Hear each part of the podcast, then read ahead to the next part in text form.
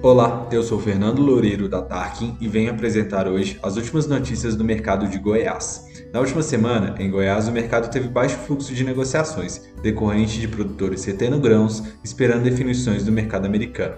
Há esperanças de cotações mais altas, a depender do relatório do UCDI. Essa semana começou com boas notícias.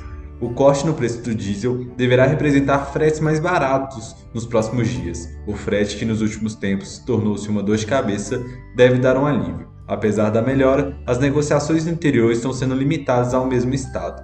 Com colheita avançando, a grande retenção de grãos em silos, bolsas e armazéns. Além do avanço na colheita, outros fatores favorecem essa retenção. São eles: desconfiança sobre uma possível compra chinesa, expectativas de quebra na safra americana, e preços internos mais altos após a colheita.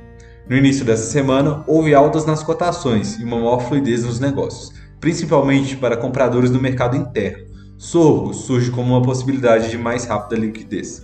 No mercado internacional, a quebra europeia já é uma realidade desde julho, o motivo pelo qual o prêmio e os embarques brasileiros estarem altos. Portugal, Espanha e Holanda seguem consumindo bastante milho brasileiro e argentino, Além disso, na CBOT, o mercado tenta retomar o fôlego, mas com pouca efetividade, pelas preocupações com os prognósticos do UCDI.